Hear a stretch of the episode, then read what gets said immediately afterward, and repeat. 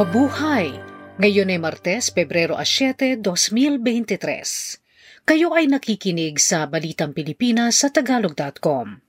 Sa ating pangunahing balita, Pilipinas magpapadala ng emergency team sa Turkey. Prangkisa ng tradisyonal na jeepney pinalawig pa. Walong taong nagbayad daw sa posisyon sa Malacanang na peke. Magpapadala ang Pilipinas ng emergency at medical at rescue team sa Turkey. Makaraang tamaan ito ng magkasunod na malakas na lindol nitong lunes. Mahigit sa 2,500 katao ang patay at libo-libo ang nasugatan sa 7.8 at 7.6 na lindol na tumama sa katimugang bahagi ng Turkey at Syria. Wala namang napaulat na namatay o nasugatang Pilipino ayon sa Embahada ng Pilipinas na nasa Ankara.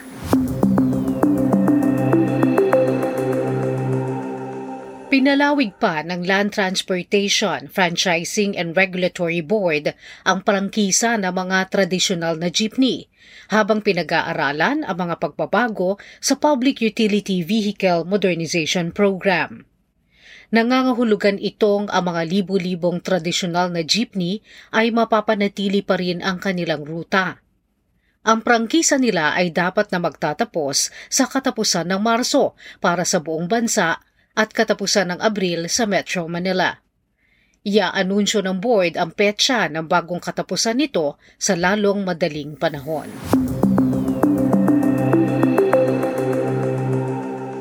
Nakipag-partner ang Securities and Exchange Commission o SEC sa University of the Philippines Law Center upang bumuo ng mga bagong panuntunan kaugnay ng pamamahala sa mga cryptocurrencies tulad ng Bitcoin, Ether at iba pang katulad na digital assets. Sinabi ng SEC na sa kasalukuyan, ang ginagamit nila ay ang mga batas at regulasyon na para sa tradisyonal na securities. Sa Pilipinas, may apat na milyon at tatlong daan ang nagmamayari ng cryptocurrencies at iba pang mga katulad na digital assets. Samantala, ang palitan ng dolyar sa piso noong Pebrero 6 ay nasa 54 na piso at 39 na sentimo.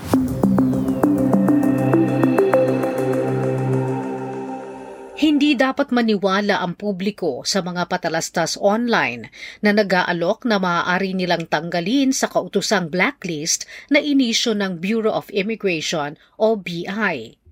Ayon sa Volunteers Against Crime and Corruption o VACC, kumakalat ang mga patalastas online na nag-aalok ng pagtatanggal sa blacklist ng BI kapalit ng halagang isa hanggang limang milyong piso. Sinabi ng VACC na ang mga ilegal at hindi otorisadong patalastas na ito ay posibleng magpaniwala sa mga tao na mayroon ngang ganitong serbisyo na iniaalok ang mga ahensya ng pamahalaan.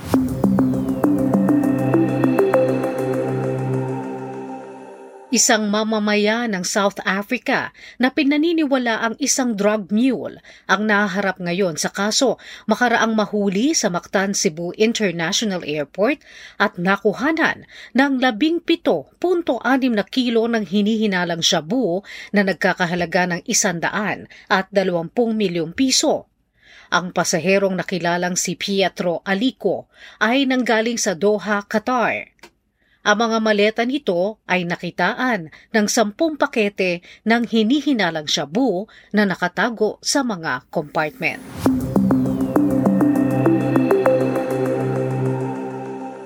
Nag-rollback ang presyo ng mga produktong petrolyo ngayong araw na ito, Pebrero 7. Gayunman ang presyo ng liquefied petroleum gas o cooking gas ay tumaas.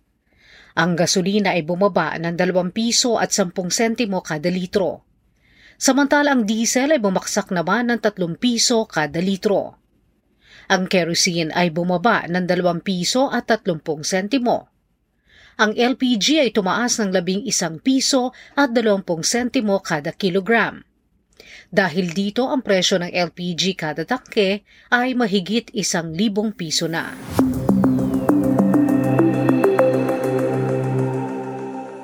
Sa trending na balita online, Inaresto ang kinilalang Ana Delvi ng Pilipinas sa isang condominium sa Taguig City makaraang ireklamo ng ilang mga di umano ay nalinlang nito.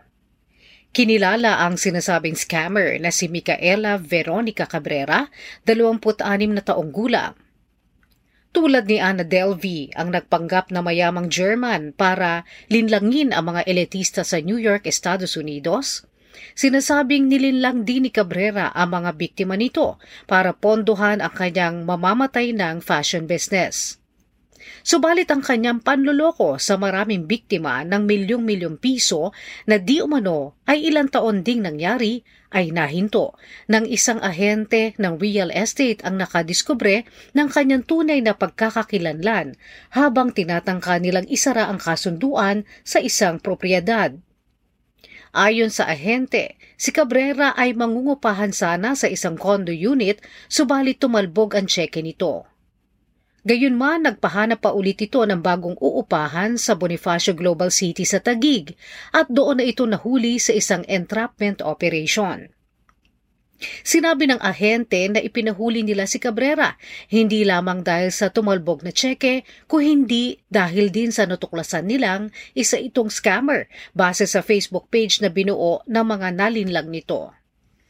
Napag-alaman na may kabuang 25 milyong piso ang natangay nito sa kanyang mga nabiktima. Karamihan sa mga biktima ni Cabrera ay mga lalaking nakilala nito sa isang dating app, makaraang ipakilala ang sarili na may-ari ng AUMA Fashion.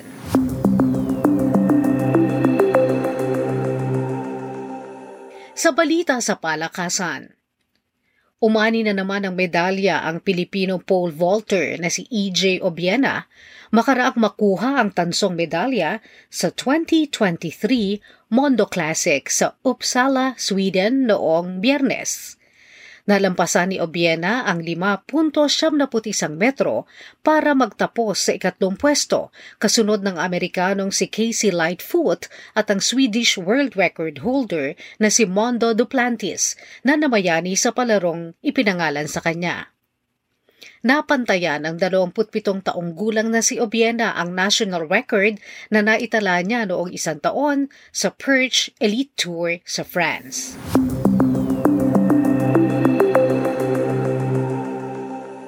Sa balitang showbiz, Sinuspinde ng Broadcast Television Network na All TV ang pagsasahim papawid ng mga pangunahin nitong programa.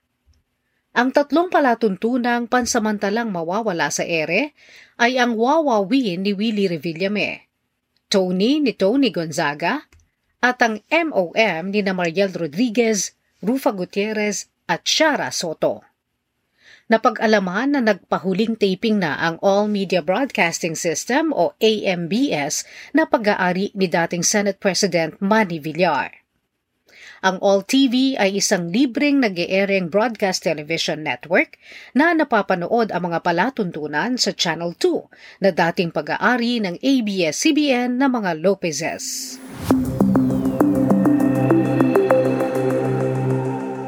Sa balitang kakaiba, nakasuot ng barong Tagalog at handang-handa ang walong tao para manumpa sa Malacanang para sa kanilang bagong posisyon sa pamahalaan. Pero pagdating doon, nagtaka sila dahil walang sumalubong sa kanila para sa kanilang panunumpa. Ang walong taong ito ay nalinlang pala na nagpanggap na magbibigay sa kanila ng posisyon sa gobyerno kapalit ng malaking halaga. Nagtungo ang walong ito sa Malacanang sa paniniwalang sila ay manunumpa sa Pangulo.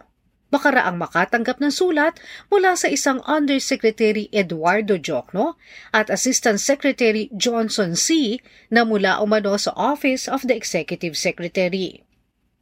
Pero ayon kay Senior Deputy Executive Secretary Hubert Guevara, wala namang seremonyang naka-schedule sa hapong iyon. Napag-alaman ni Guevara na nagbayad ang walong ito ng malaking halaga kapalit na mga posisyon sa pamahalaan. Makaraang makakuha umano ang mga ito ng impormasyon o imbitasyon sa mga maaari pang pasuking posisyon sa pamahalaan.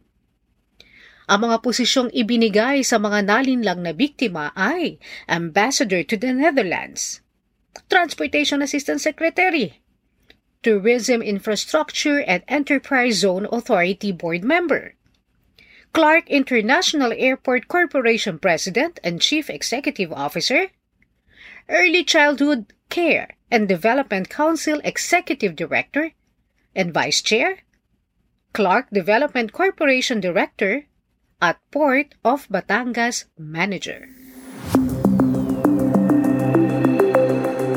At yan ang kabuuan ng ating mga balita ngayong Pebrero 7, 2023 para sa Tagalog.com. Basta sa balita, lagi kaming handa.